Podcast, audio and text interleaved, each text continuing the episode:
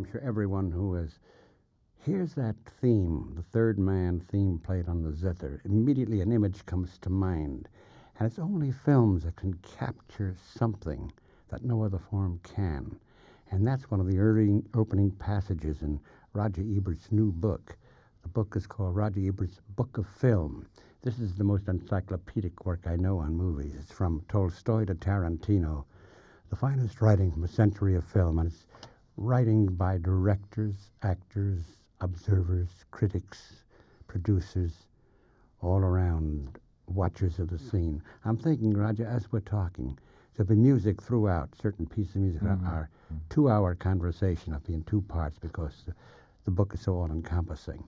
That idea of a piece of music all of a sudden evokes an image of a film. You know, Studs, uh, David O. Selznick, who produced the film, almost prevented that music from ever being heard. Sir Carol Reed uh, walked into a beer garden Carry the in. Vienna, yes, the director of The Third Man, and he heard Anton Karas, who at that point was an impoverished zither player, playing over the beer drinkers, and he said, That's the sound we need for The Third Man. Now, what Selznick wanted was an ordinary orchestral score. He also wanted Noel Coward instead of Orson Welles, and he wanted a happy ending. And Graham Greene, who wrote the book and the screenplay, wanted a happy ending too, but Carol Reed stood fast and he got the, the zither, and he got Orson Welles, and he got that wonderful ending where the girl just keeps on walking out of frame, and Joseph Cotten throws his cigarette away. Because it's about betrayal. Yes, too. it is. But his friend was a horrendous person, but Yes. was his friend. Well, Harry Lime uh, diluted penicillin and sold it back on the black market in post-war Vienna, and it led to the to the maiming and crippling of countless children. So he was a very bad guy. But of course, uh, Holly Martins, his friend, played by Joseph Cotten, is an American innocent. He's uh, he writes pulp westerns. He sees everything in terms of black and white, good and evil. And so when he gets to Vienna, he's way in over his head, going to meet his friend Harry Lime, who of course is being buried just as he arrives in town. So he thinks. Yeah, so he says. It turns out differently, but the idea is that piece of music suddenly evokes a Oh, yes.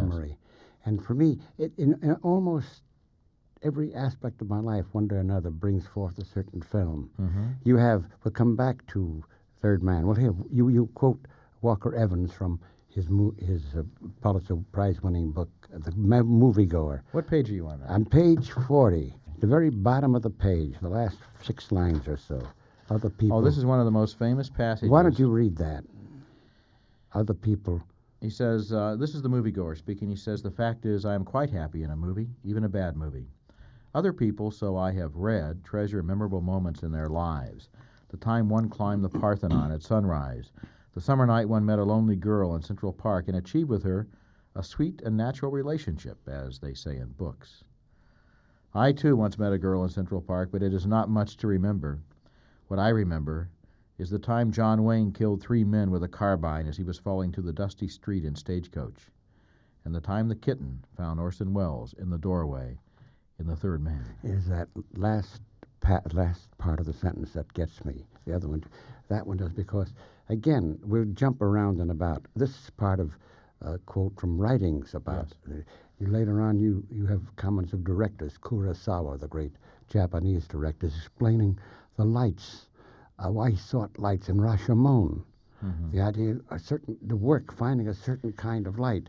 I wake up in the morning, invariably on a spring day especially, or a summer day, wake up in the morning and through the window you see the leaves and the waving and it was a slight breeze in the air and you, the sun is just peeping through. I thought of Rashomon You think of that trail through the medieval Japanese forest with That's the it. sun breaking through the trees. as the woodcutter is going through. But you see, the movie is what brings the reality to me Well, in what- heightened form. What movies do, movies condense the external world into memorable little pieces of time. That's what Orson Welles called movies pieces of time. And once one of those pieces of time gets into your memory, you refer to it in terms of your own experience. One thing that I found in editing this book, and this is a book of the treasures, really, of a lifetime of reading about the movies. It's an anthology, and I introduce every piece, but they're by all kinds of different writers.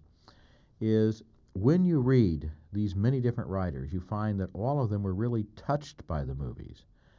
Uh, they remember when they saw a movie for the first time, or they remember when they saw a star for the first time. Uh, they remember the emotions that were evoked by Yeah, that just as you say, there's so many thoughts come to mind, and, and we call upon uh, different aspects of Roger Ebert's book. Uh, the first one, uh, some of the first star for the first. I remember the first time I saw the first bad boy Oh, as a hero. No, the bad boy as a not a hero, protagonist. Of course, it was Jimmy Cagney before Public Enemy. He was in a movie. There was a he was a supporting actor for an old time actress named Lucille La Verne yeah.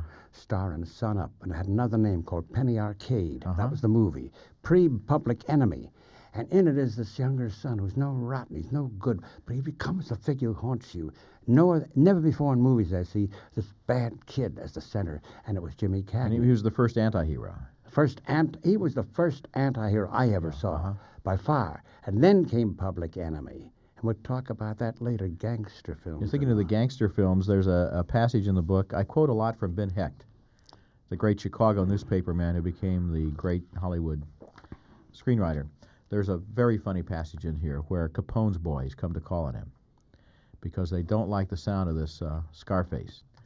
And it's just amazing how Ben Hecht explains to them that nobody could possibly think that Scarface and Al Capone were the same person. Now, Al Capone was known as Scarface. The movie is called Scarface. The hero of the movie is Scarface, and Ben Hecht explains, no, that's not the same guy. 556. 556? What do you have? uh, 556. it's worth reading, I think. This is the imagery. You know, these are tough gangsters, they're killers, but there's something gets them. And somewhere along the line, is it there? Uh, they come to see. him. Well, that's. Ben Hecht. Let's No. see. Uh, Underwood. Scarface. It's five. yeah, oh, I'm sorry, uh, 563. 563, yeah. 563.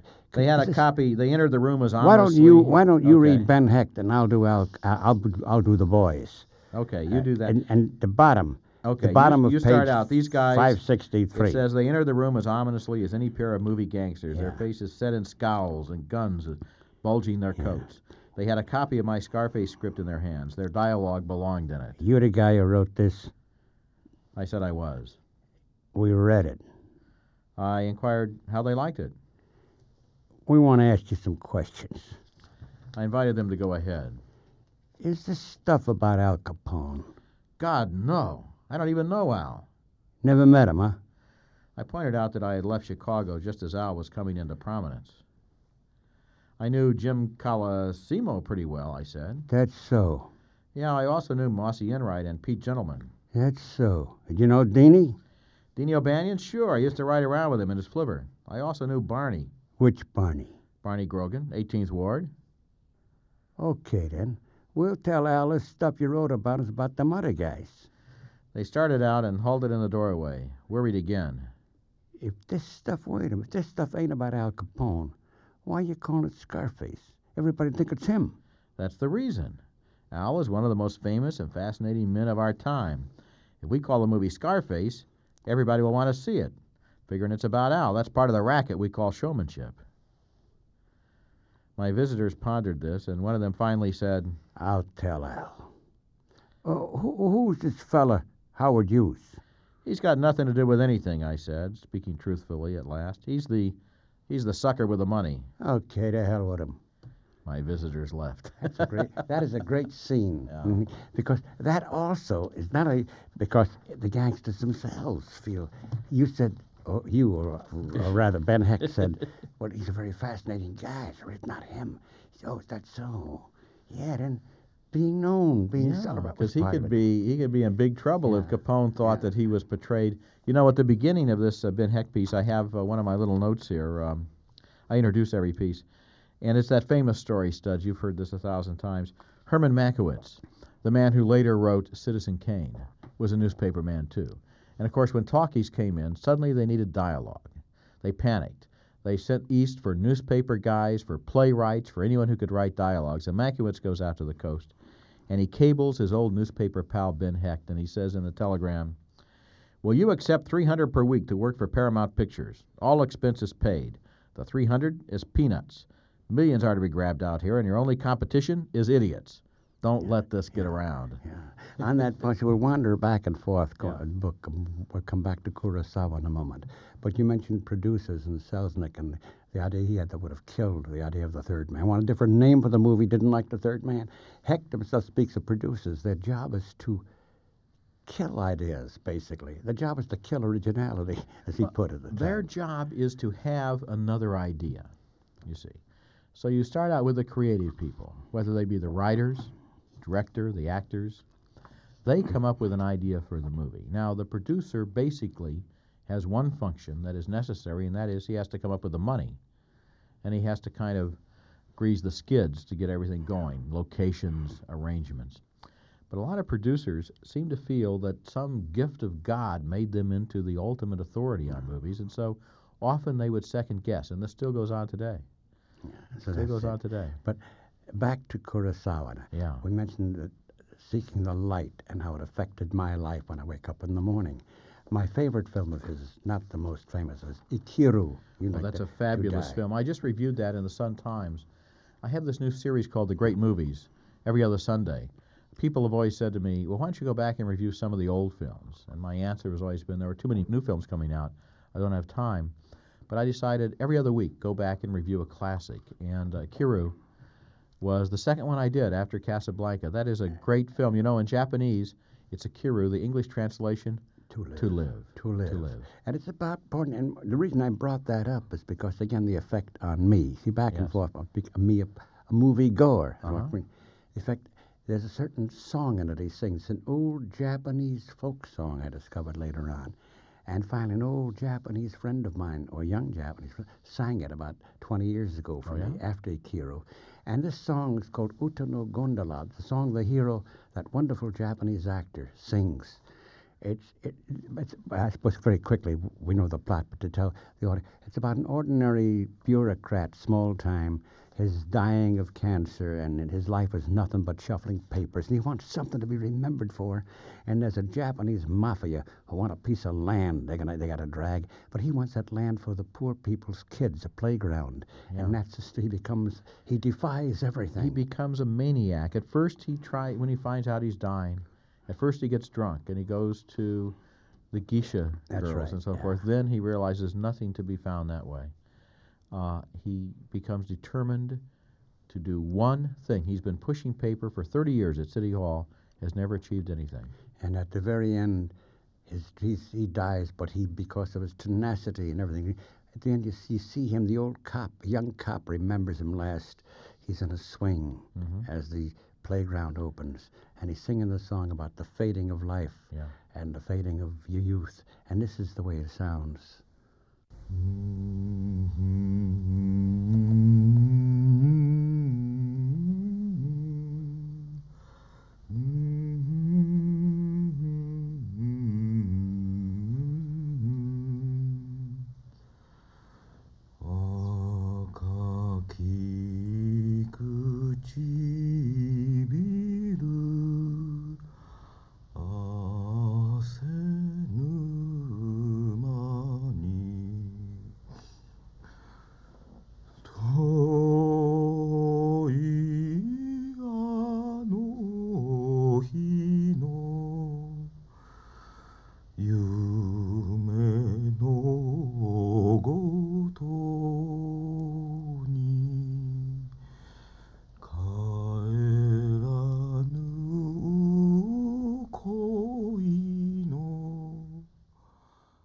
As we hear that song, we- a- again, you see, the effect on me. I, I speak only for myself, and I'm sure thousands who've seen that film. That song, that sound, everything that Kurosawa would do. We knew about hi- himself and the vision, the visual aspects, Mm-hmm. but the sound is there too. That is one of the greatest films ever Yeah. made. I feel that. And there were so many, you know. Um, we are so lucky to be at the end of the first century of cinema instead of at the beginning.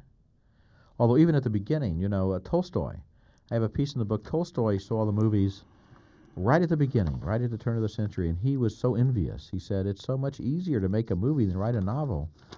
You just go Psst, like this, and you can change a scene, change a locale. He said it's going to be the greatest art form. He did, and Gor- you you quote him, and you quote uh, you, Gorky, you have yeah. Maxim Gorky as well. And the, speaking of the of the challenge of the something revol- revolutionary, indeed. Here, this is was this yet Tolstoy? You will see that this little clicking contraption, quoting Tolstoy, with a revolving handle, will make a revolution in our life, in the life of writers. It is a direct attack on the old methods of literary art. We shall have to adapt ourselves to the shadowy screen and to the cold machine. A new form of writing will be necessary. I have thought of that and feel what is coming. Mm-hmm. Isn't that? And he, that was when 19 something, He uh, 1910 or something. he died in 1910. Oh, well, then this is he died. so he really died before Griffith's Yeah. greatest works. He was seeing very primitive films, and or early films. But he Like says the Great an- Train Robbery. in another sense, he says the films they are wonderful. Yeah. Drrr, and the scene is ready. Drrr, and we have another. We have the sea, the coast, the city, the palace, and in the palace there is tragedy. There is always tragedy in palaces, he says. Yeah, Roger Ebert's book of film, from Tolstoy to Tarantino. It's encyclopedic. It will come to all other aspects of it too. From Tolstoy to Tarantino, finest writing of a century of film. The writing in all forms, it, whether it be, uh, uh, whether it be uh, F. Scott Fitzgerald's The Last Tycoon or James Agee's A Death in the Family. We'll come to that in a moment. Norton, the publishers. So resuming for, for the second the second reel, we'll call this reels, uh, for the second reel with Roger Ebert and his book, uh, a book of film. We, in, you you have a sequence. I remember using this on the radio about 20 years ago, reading from uh, James Agee's A Death in the Family, and there's this wonderful sequence at the beginning when young young the kid is about six years old, Rufus, in uh, in Nashville, Yeah. and his father takes him, his father who was killed in the auto accident, the great night, takes him to see a movie, and it's a Charlie Chaplin movie. At the very beginning there, somewhere we have that, seeing Charlie. And it's that scene, what that page would that be on? Let's see. Well, let's see. Oh, page seven- 17. 17, yeah. Page 17. That's worth, just a touch of that is worth reading. See, they walked uh, to the theater. Let's see, the way his face looked. They're looking at Charlie. Maybe top of page 18. Top of be- page yeah. 18, okay. There's Charlie. And and Charlie that- stole a whole bag of eggs, and when a cop came along, he hid them in the seat of his pants. Then he caught sight of a pretty woman, and he began to squat and twirl his cane and make silly faces. She tossed her head and walked away with her chin up high and her dark mouth as small as she could make it. And he followed her very busily, doing all sorts of things with his cane that made everybody laugh, but she paid no attention. Finally, she stopped at a corner to wait for a streetcar, turning her back to him, pretending he wasn't even there, and after trying to get her attention for a while and not succeeding, he looked out at the audience, shrugged his shoulders, and acted as if she wasn't there. But read on, Studs. And it goes on in that vein. It's funny, and then they're laughing. He's got some eggs. He has a bag. I think he has a bag of eggs In in, his his, pants, pocket. yeah. In his pants, he stole some eggs. The little tramp did, and somehow he's pushed, and he falls, and he falls down on his on his uh, fanny, and suddenly remembered those eggs, and suddenly you remembered them too. And here's the part: the way his face looked, with the lip wrinkled off the teeth and the sickly little smile, it made you feel just the way those broken eggs must feel against your seat. Remember the five, six year old kid remembering it now, as queer and awful as that time in that white piqué suit when it ran down the pants leg and showed off all over your stockings, as a little kid thinking. Yeah. And you had to walk home all the way, people la- looking. And Rufus' father, that's the guy who took him to the movie, nearly tore his head off laughing. But it's Charlie. And the contagion laughed, Yeah. and he laughed too. And then we think of Charlie because we naturally have to think of someone who is uh, sui generis, all on his own. He made the Yeah. whole thing. Wrote, directed, distributed. That's why they hated him too, aside from his political. Well, you know, he was the first great star. And it has been said that previous to the invention of the movies, the most famous people in the world were Charles Dickens and Mark Twain because they were lecturers, famous lecturers. They traveled all over the world. And maybe in a lifetime, they appeared before hundreds of thousands of people. Charlie Chaplin, in a moment, appeared before millions. And within a year, he had been seen by more different people than any other human being in the entire history of the race. Think the names he had Charlot and French. The Eskimos had a name for him. the Magic Lantern, it was. Yes. Screen, whatever it was. Uh-huh. And they saw the little tramp. Oh, Africa, uh, way up north, Asia, everywhere. Everywhere. Charlie. was the he was the name. And we think of great movies. You mentioned Akira. or naturally City Lights, among others, Mhm, comes mhm. before, does it not? And you know, those movies went everywhere. And in a sense, the invention of sound was like the building of the Tower of uh, Babel because the moment you had sound, national boundaries went up. Before sound, uh, Garbo could make a movie in Sweden, or uh, Uh, you could have a movie from Japan or from South America, Germany, Italy, United States. It didn't matter. Those movies could go anywhere and be played anywhere. The great early influence on the Japanese cinema was Griffith. Yeah. But the moment that you had sound, you couldn't understand what they were saying. So something happened with sound, and we'll come to that too. And but staying with Charlie for a Let's moment. okay. City Lights, because you have sequences of all sorts of discussion of Char- aside from James Agee, others. Yeah, well, I have a little bit from Charlie's autobiography oh, in the book too. I saw, you know, in 1972, at the Venice Film Festival, they showed the complete works of Charlie Chaplin, his own prints that he had kept in Switzerland. And on the closing night of the festival, they put up a giant screen in Piazza San Marco, and they showed City Lights. Remember the little blind girl? And you know, Yeah. we and they had thousands of people in the Piazza San Marco, and this movie playing, and they all sitting totally silent watching it. Then when it was over, the every light in the square was turned out. It was totally black, and there was one spotlight that picked out a balcony overlooking the piazza, and Charlie came out on that balcony, and they stood up, the entire audience with a roar. And I'll never forget that. That's one of the greatest memories I have as a movie critic, being there that, that night. You know, it's so funny, just as a personal note. Charlie was blacklisted in this country and he left persona non grata to live in Switzerland. And his name was, and at the time I had a rough time. So I wrote him a letter to Vevey, Switzerland, and it got there. The letter was to the effect that, uh, well, there's been, at the time he owned his own feature films, the big ones, and he forbade it being shown anywhere.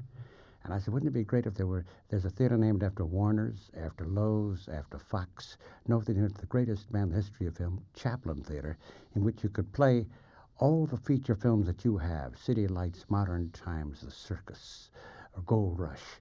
It would be fantastic for those young who hadn't. And I got back a letter saying, it, it, it was his letter, he because he all sorts of let things were crossed out. Yeah. My name is An. I remember An Anathema. He, he added the An. My name is An Anathema. You sound like a pretty nice person. Forget about me. It's a good. It was a good. Uh, it was. It was a good kiss off. But it was done. He he, Yeah. he was very bitter. But I remember that letter, and I lost the letter. You lost the letter. Yeah, I lost the letter. does. But coming back to Charlie and City Lights, as you described it, we know there's a scene there, like no other scene in my memory, when the recognition scene, when she touches his face, Mm-hmm. she envisions a handsome young guy in top hat who's he, someone who paid money to get her sight Mm-hmm. back.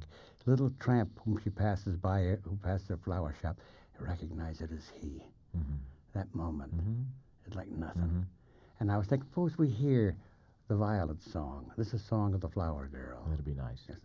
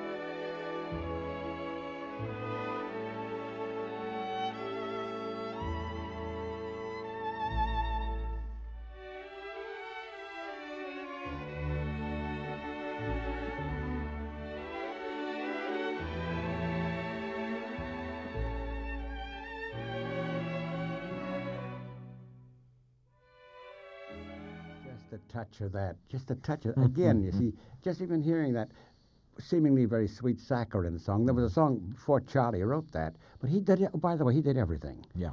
He wrote the music. He directed, produced it, acted in it, did everything, And wrote a lot of the songs. and wrote a lot of the songs. Yeah. Uh-huh.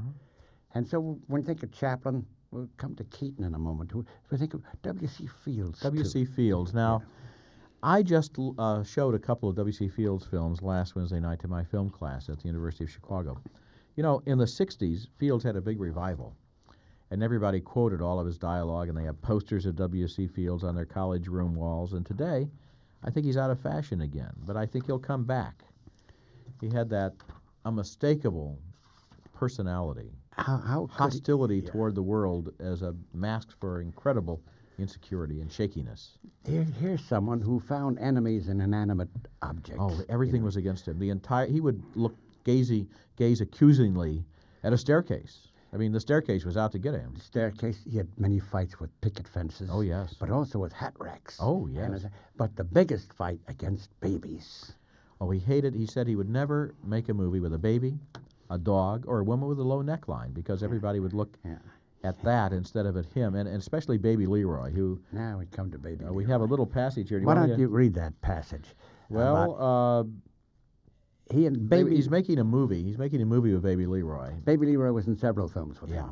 yeah. yeah. Baby Leroy, I think had a never grew up, or or, or he they kept Yeah. trying to keep him as a baby. Now he's about three years old. Yeah. Something like two.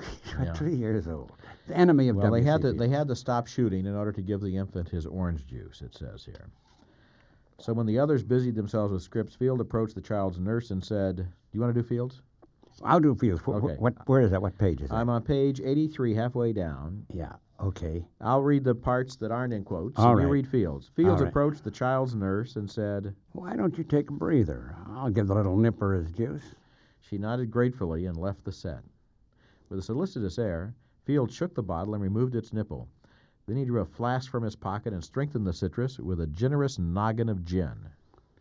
Baby Leroy, a popular, warm hearted youngster, showed his appreciation by gulping down the dynamite with a minimum of the caterwauling that distinguishes the orange juice hour in so many homes. But when the shooting was ready to commence, he was in a state of inoperative bliss.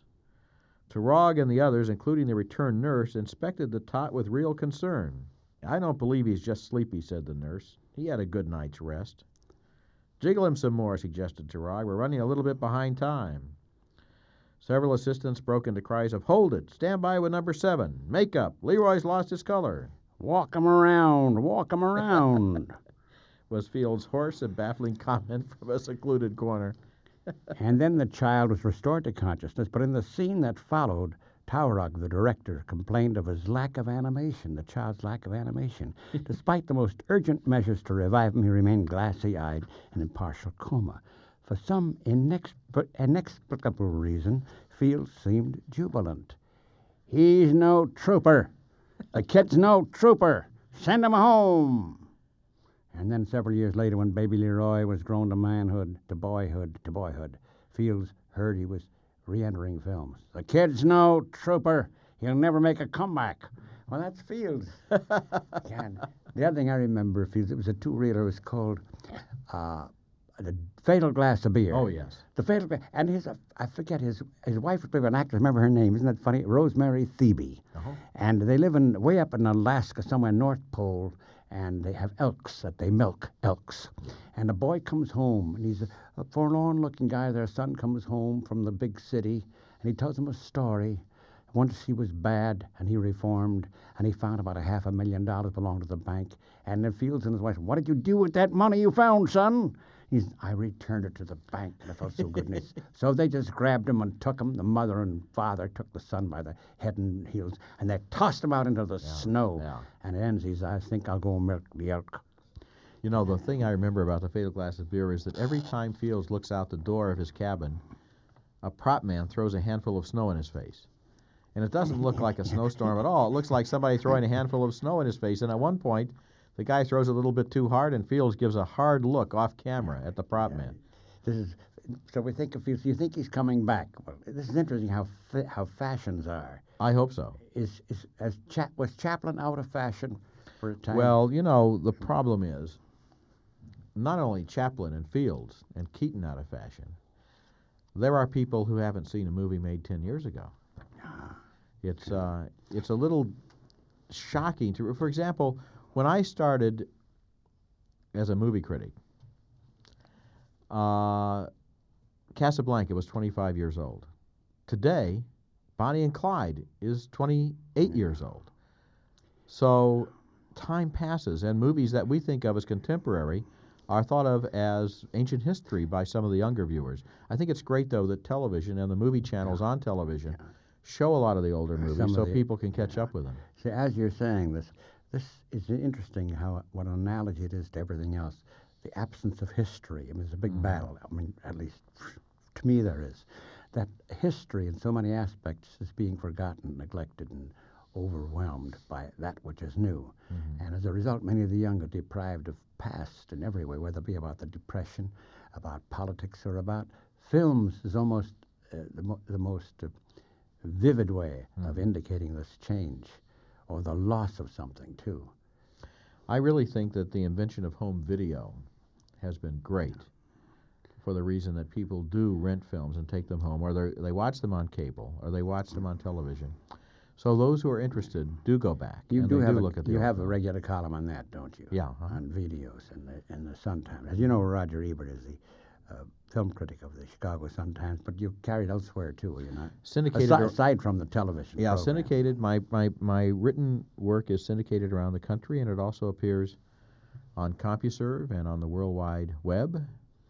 And there's a CD-ROM called Cinemania. So, I, you know, I spend studs. You know, when when we met each other, I was a newspaper man, and uh, that's where I really have spent most of the time during the last 29 years of our friendship. I, I spend 80 percent of my time probably writing, and that's my That's my real focus. I'm very happy to do the television show, but writing You, by the way, you and. Gene Siskel, of course, have that. I imagine that's by far the most widely uh, seen program on films, by far. I guess so. Yeah, yeah. We're talking to Roger Ebert about his book. That is encyclopedic. That's why it'll be on two consecutive nights. Roger Ebert's Book of Film, it's called, and the subtitle, and it's literal too. From Tolstoy to Tarantino, the finest writing from a century of film. And it's Norton, the publishers. And so for real number three, Buster Keaton. Now, the first reaction to Buster Keaton, we think of him, we bracket him generally with Cha- with Chaplin at the same time. Two different approaches as two of the great film clowns of cinematic history.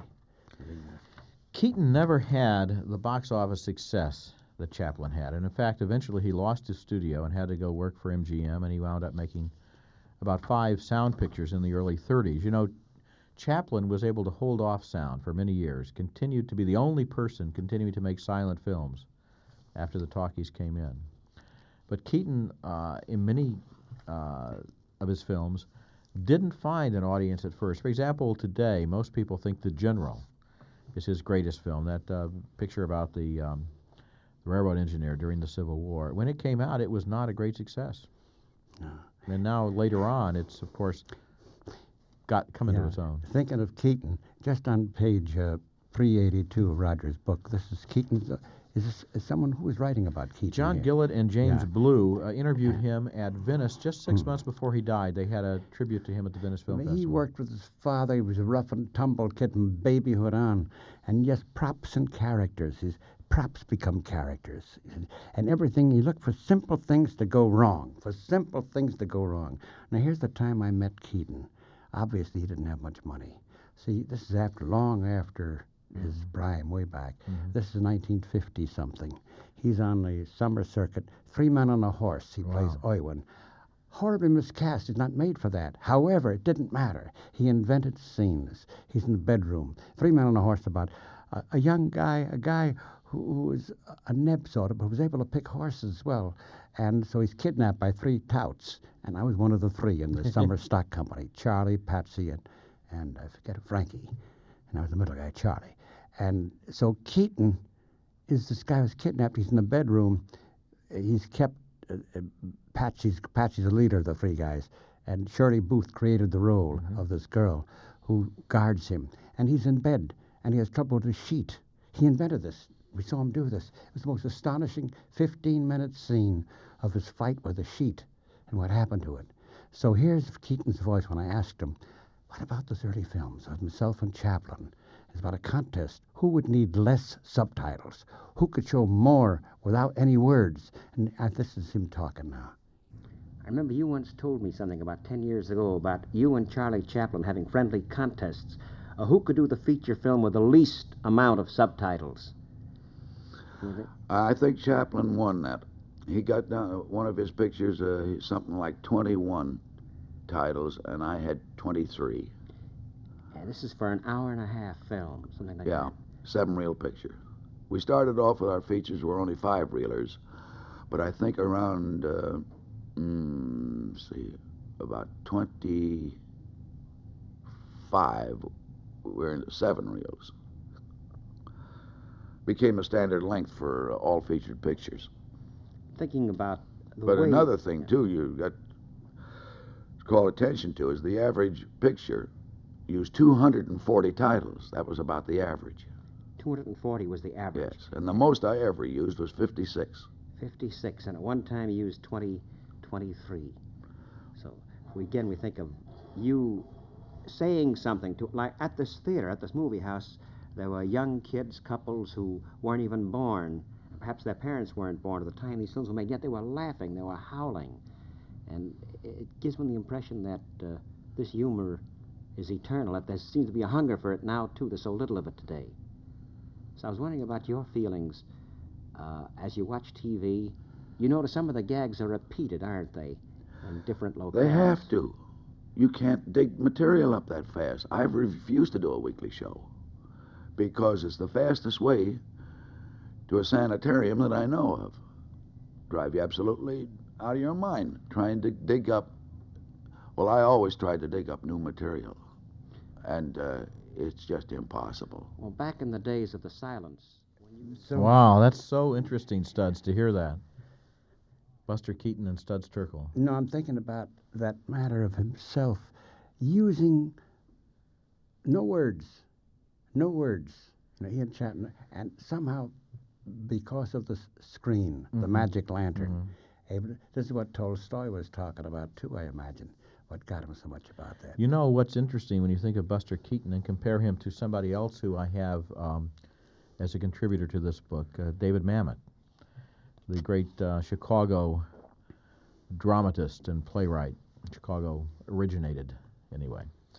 And Mamet says he has a. Uh, I have a a uh, selection in the book where he his advice to actors: do nothing, perform the physical action he repeats him. You know, Mamet in a in a Mamet play, the characters say the same thing in six different ways. He writes the same way. Perform the physical action. Walk down the hallway. Turn the knob. Go through the door. What do I do? Walk down the door. What do I do?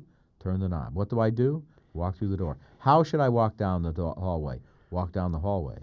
How should I turn the knob? Turn the knob. How should I go through the door? Go through the door.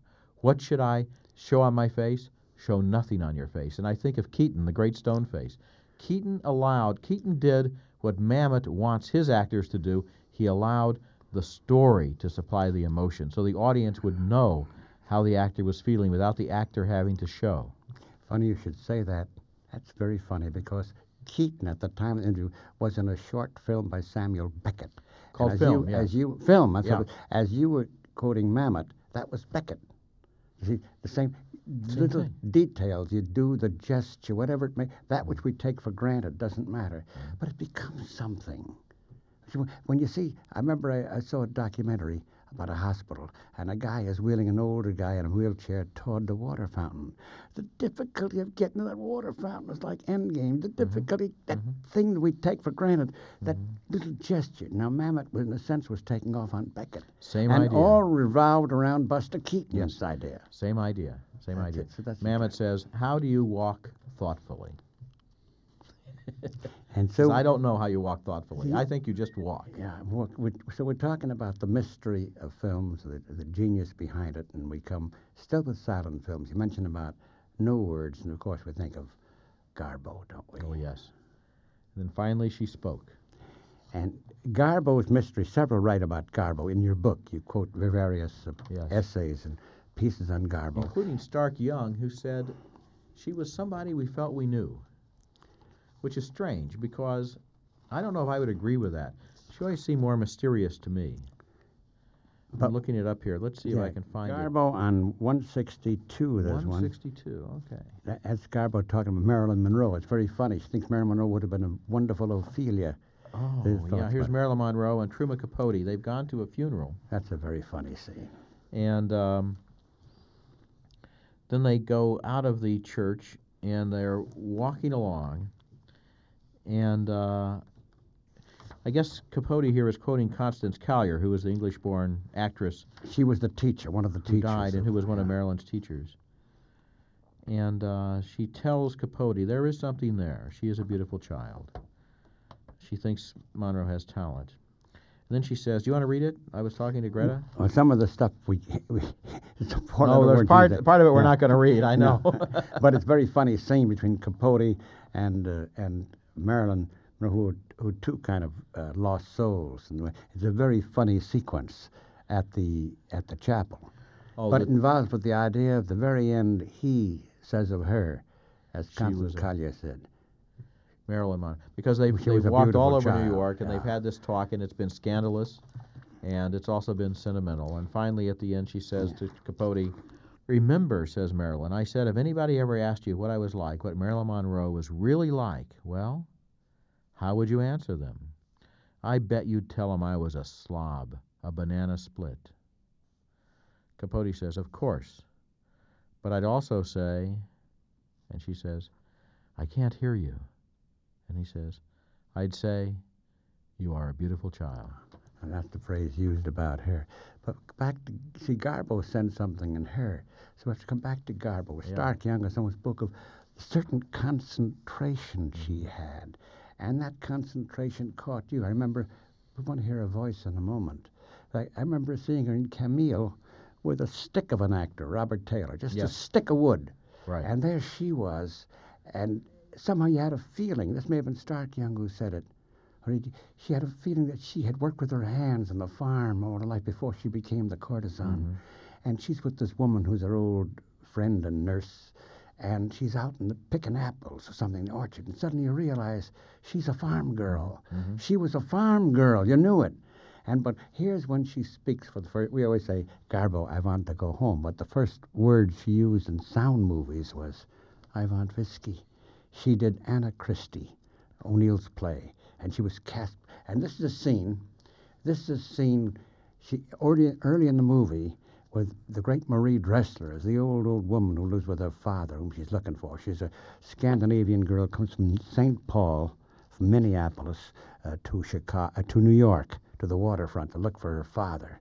And she and this old woman are talking, and here's Garbo's voice as she speaks of her search. I gotta meet someone too. My old man. I haven't seen him since I was a kid. I don't even know what he looks like. I just had a letter now and then. This was always the only address he gave him to write him back. He used to be a sailor.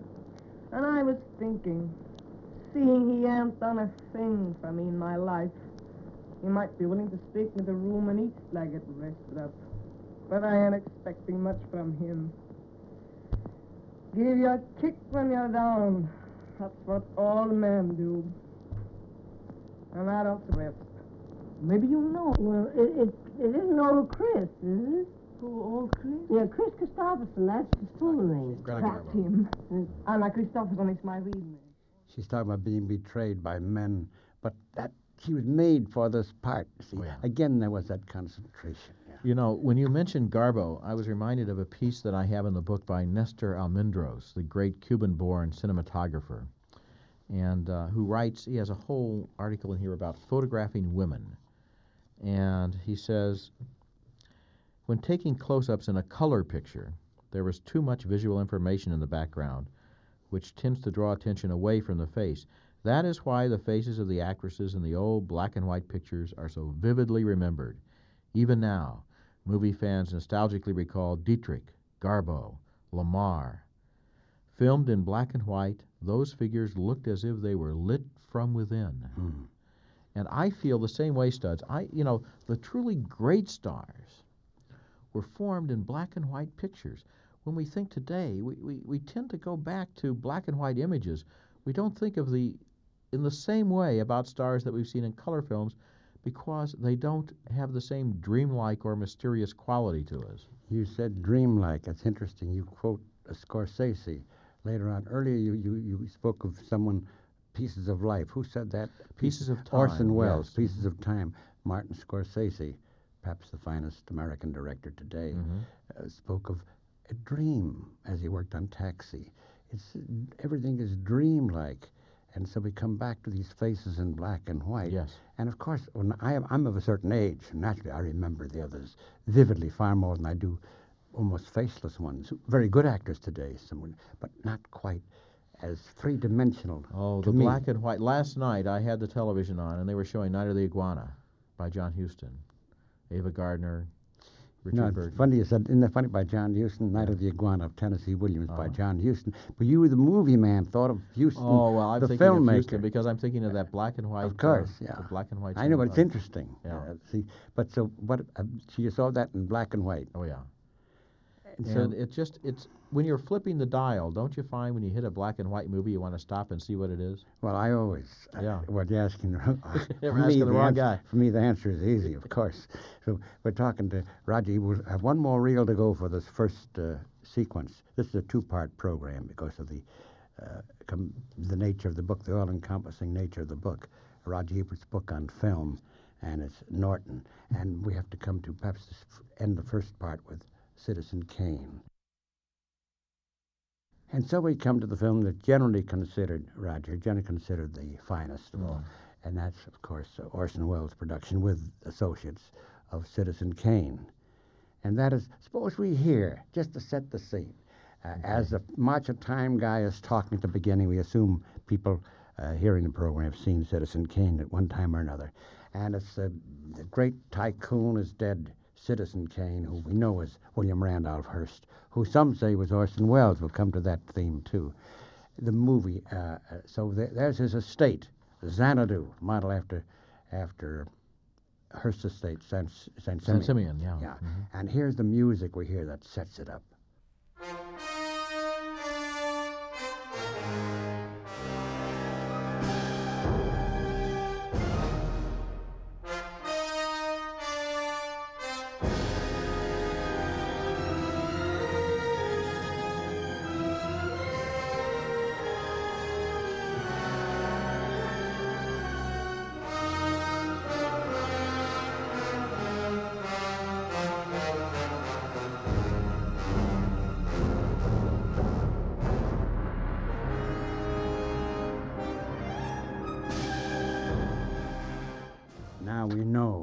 Someone big is on the scene.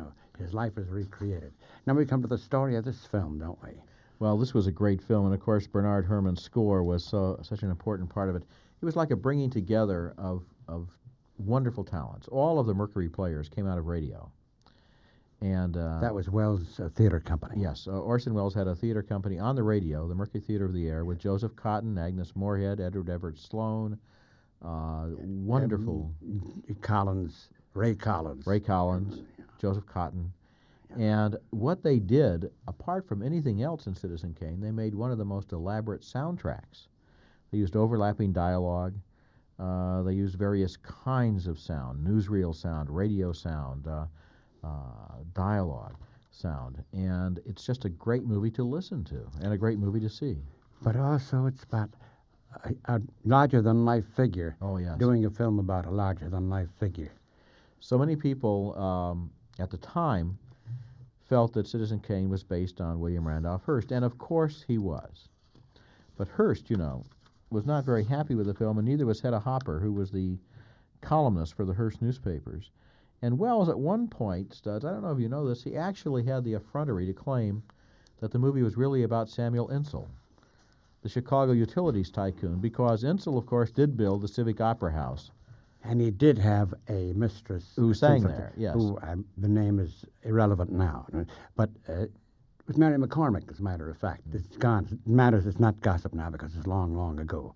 And it was, that was a parallel, but aside was obviously Hearst. Just that one scene where uh, where Citizen Kane builds an opera house and puts his his mistress into it. Apart from that, everything else was obviously Hearst. And uh, But the thing that's so fantastic was that it took a larger than life, an outsized figure to make a film at an outsized figure. And Truffaut was an admirer of, of him, and he spoke, this is really about Welles. Well, Truffaut has a book called The Films of My Life, and I have some selections from his book in my book. And um he says, when I saw, are you looking on page 121? Yeah, page 121, 22. He just, uh, He was filled with overcome with admiration for the film's main character. Now that's funny because I'm not sure that we're supposed to admire Kane, maybe sympathize with him or understand him. oh no, yeah. But he says, I thought he was marvelous, splendid, and I linked Orson Welles and Charles Foster Kane with the same idolatry. I thought the film was a panegyric to, what is that? Panegyric, Yeah. panegyric to ambition and power.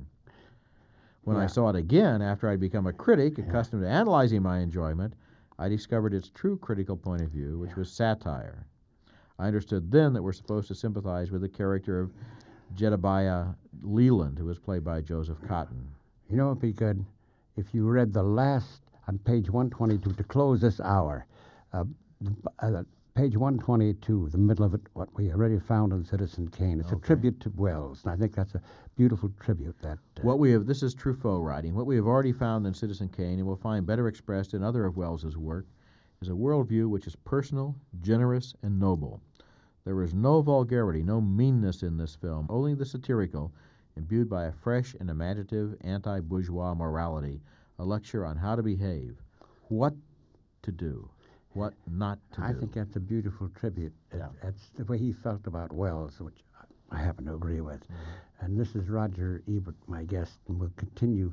This will be tomorrow night's program, uh, part two of his just co- uh, just conversations, reflections on his book, with music going along with it. Roger Ebert's book of film, from Tolstoy to Tarantino, the writing from a century of film. Norton, the publishers, and we'll pick it up tomorrow. And thanks for this moment. This has been great, Studs.